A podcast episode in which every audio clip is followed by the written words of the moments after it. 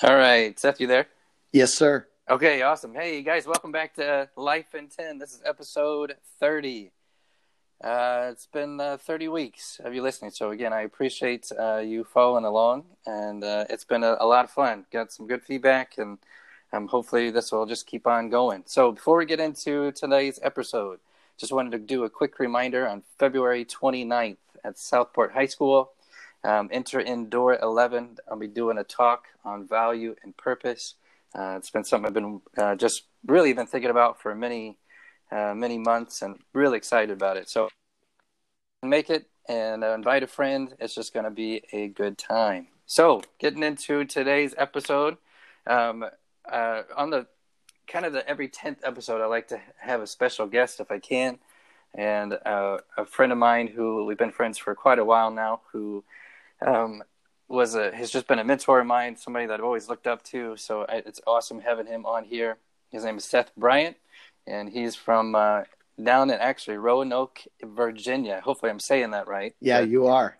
All right, so Roanoke, Virginia. He's a pastor down there, and so I'm very, again, very honored to have him on the podcast. So, in honor of this uh, ridiculous holiday that we have in February on the 14th, um, you'll actually be listening to this episode probably after the fact, but uh, that lovey-dovey, just terrible, terrible holiday.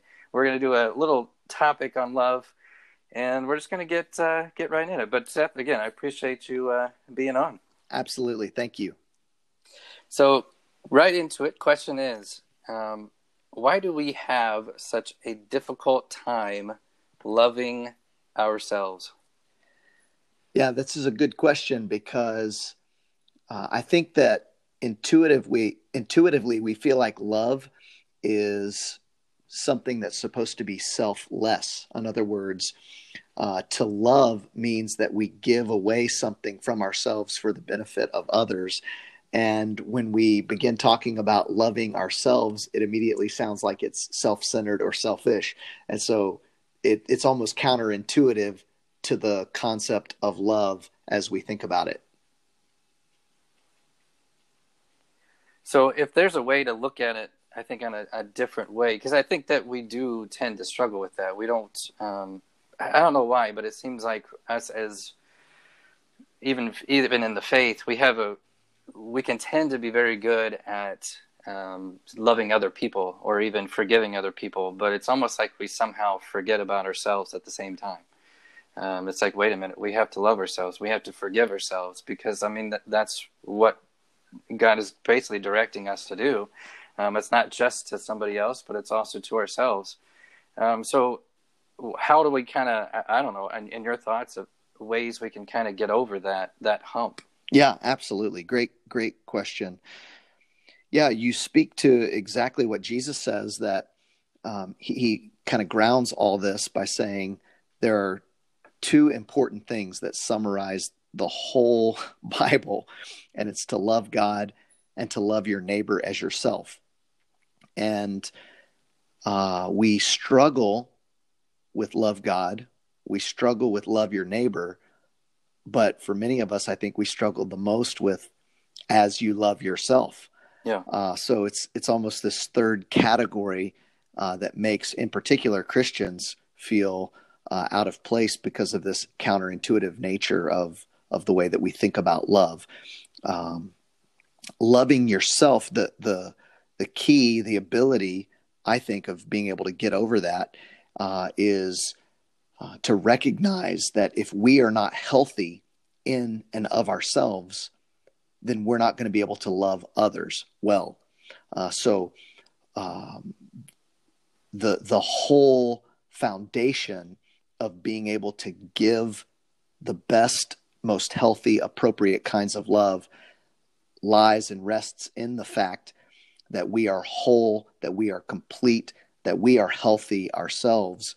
And uh, without that, we're, we're going to be unable to give uh, that kind of love to other people. So it's almost like a sense of like uh, knowing exactly who you are. Sure because I mean, like even I wrote a scripture down of First John three. It says, "See what kind of love the Father has given us, that we should be called children of God." Now, I've always in a strange way, kind of struggled with that word children because we, when you think of children, you think of helpless, like people who can barely like function without having somebody around them. And but when you turn that in a spiritual way, uh, that's kind of how we are. I mean, and I think I remember as a kid, I wasn't never officially like concerned about where my next meal was going to come from, how I was going to pay for this. I mean, sometimes that maybe came about, but um, like if there was a storm outside, as long as the parents were home, you felt safe, even though in reality there wasn't much they could really do to help you out. But so in the God sense, it's like you're taking it to the other side of, well, yeah, th- there shouldn't be as much worry. There shouldn't be as uh, certain things that we need to be concerned about. And if there is a storm in life, we should feel that that protection. So if God is calling us children of God, then it's almost like we need to identify ourselves as being those people. Um, so let me ask you this, because I think somebody in the faith might ask this question. So if we go back to those verses of um, when Jesus said, "Love the Lord your God with heart, all your heart, soul, mind, and strength, like all of your being, and then love your neighbor as yourself."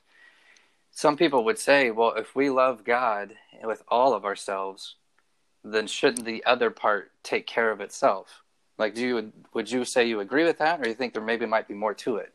Yeah, um, I would say, uh, based on how we would define that, I think it could and would take care of everything else. Uh, the the popular scripture that comes to mind is Matthew six thirty three. Seek first God's kingdom and His righteousness, yeah. and everything else will be added. But I think part of understanding what it means to seek first God's kingdom includes this idea that God created us in His image. Um, we are created with boundaries. We were finite, and He was infinite, and He completely understands and knows that we are fully human and um, that's why he builds in rhythms of of work and rest. Uh, that's why he gives us relationships uh, with yeah. with himself and with each other.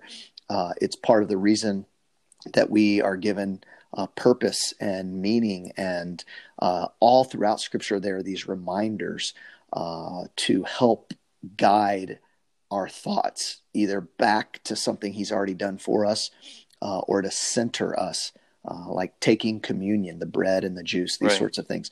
So I think, yeah, to seek God uh, first and fully, it certainly includes uh, this idea of, of self love or self care, uh, taking time to rest, taking time to eat and replenish yourself, uh, taking time to to exercise or to to read, uh, to explore uh, to find hobbies and things that you love uh, and throw yourselves into that. And even to give back to the world through serving, uh, using your unique gifts, talents, abilities uh, in, in, all these ways.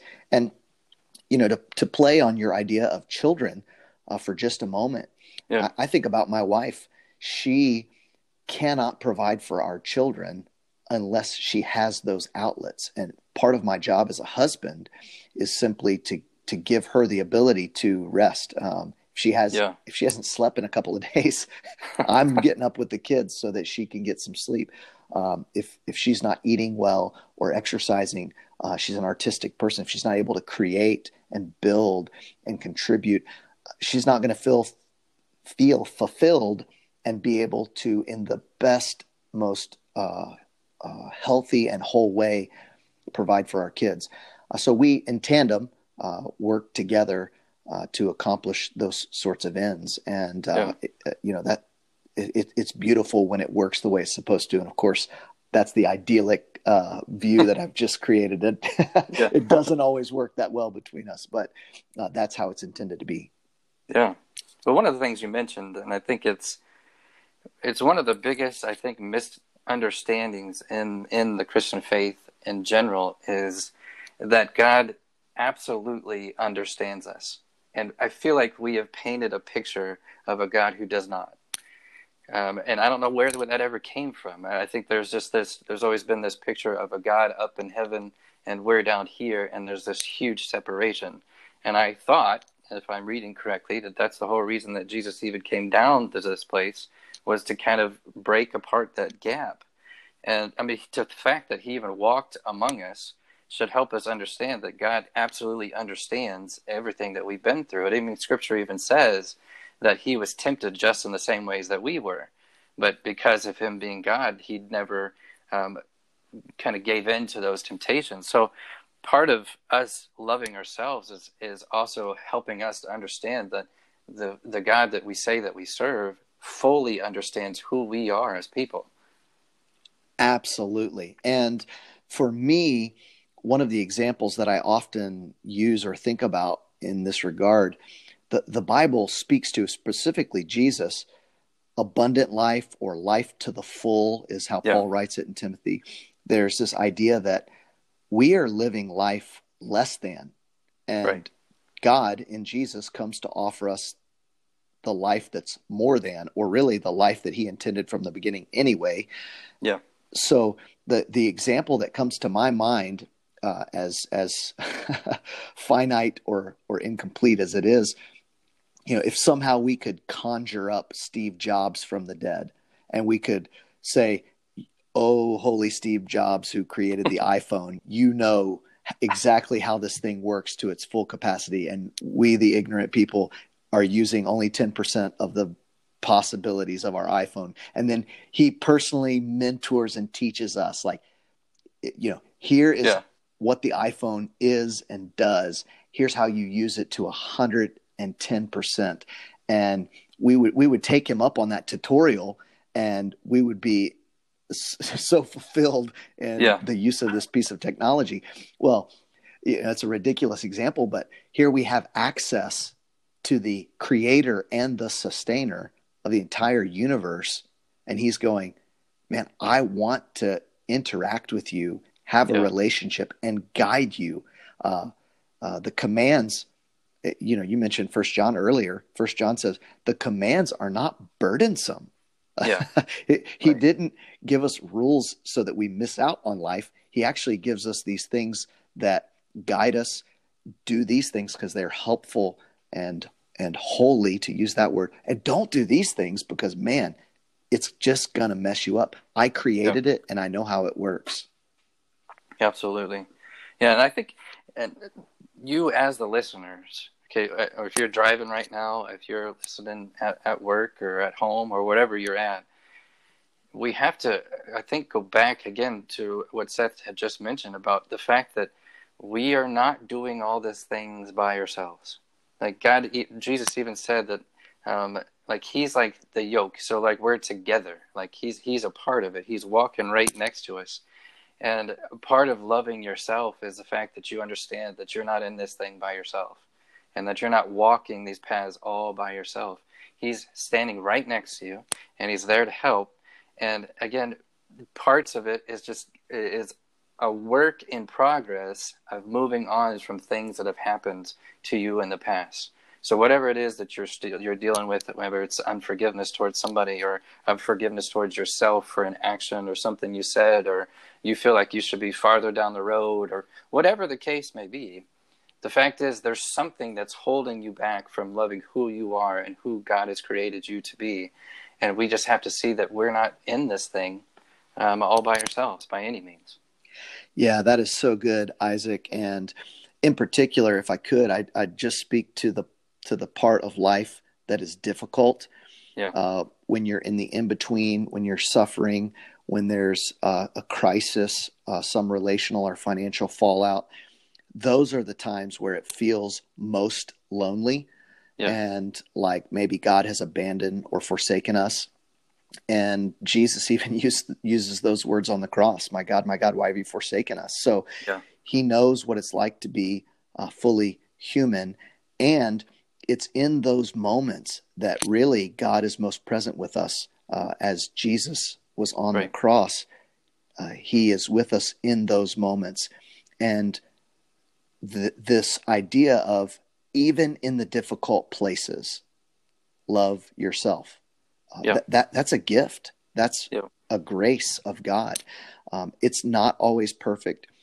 Life life is often less than, and even in those moments, we can look for uh, the grace, the gift, the blessing, the good. Uh, Yeah.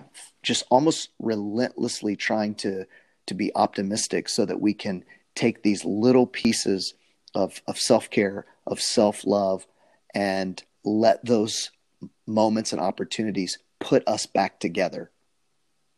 Absolutely. So, I mean, the big piece, and we're going to go back to it, and this is what we'll kind of end on, is guys, remember that first off, understand how incredible you actually are. Yeah. And I, I know that sounds very like like I'm patronizing you or something, but that you have to remember how amazing of a creation you actually are. You are the only you that will ever be on the face of this earth until this earth no longer exists and you are the only person that's ever been who you are right now. So you have been given specific skills, talents, beauty, whatever it is. And I, I just challenge you to look at yourself in a different way now because every, God certainly looks at you a different way than you're looking at yourself. And there is just an, um, uh, a huge amount of opportunity out there for you. And once you kind of learn how to love yourself, you're going to see how it impacts the rest of your life. Absolutely. And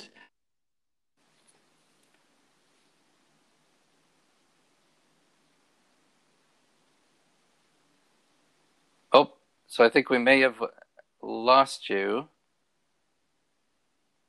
And that's okay.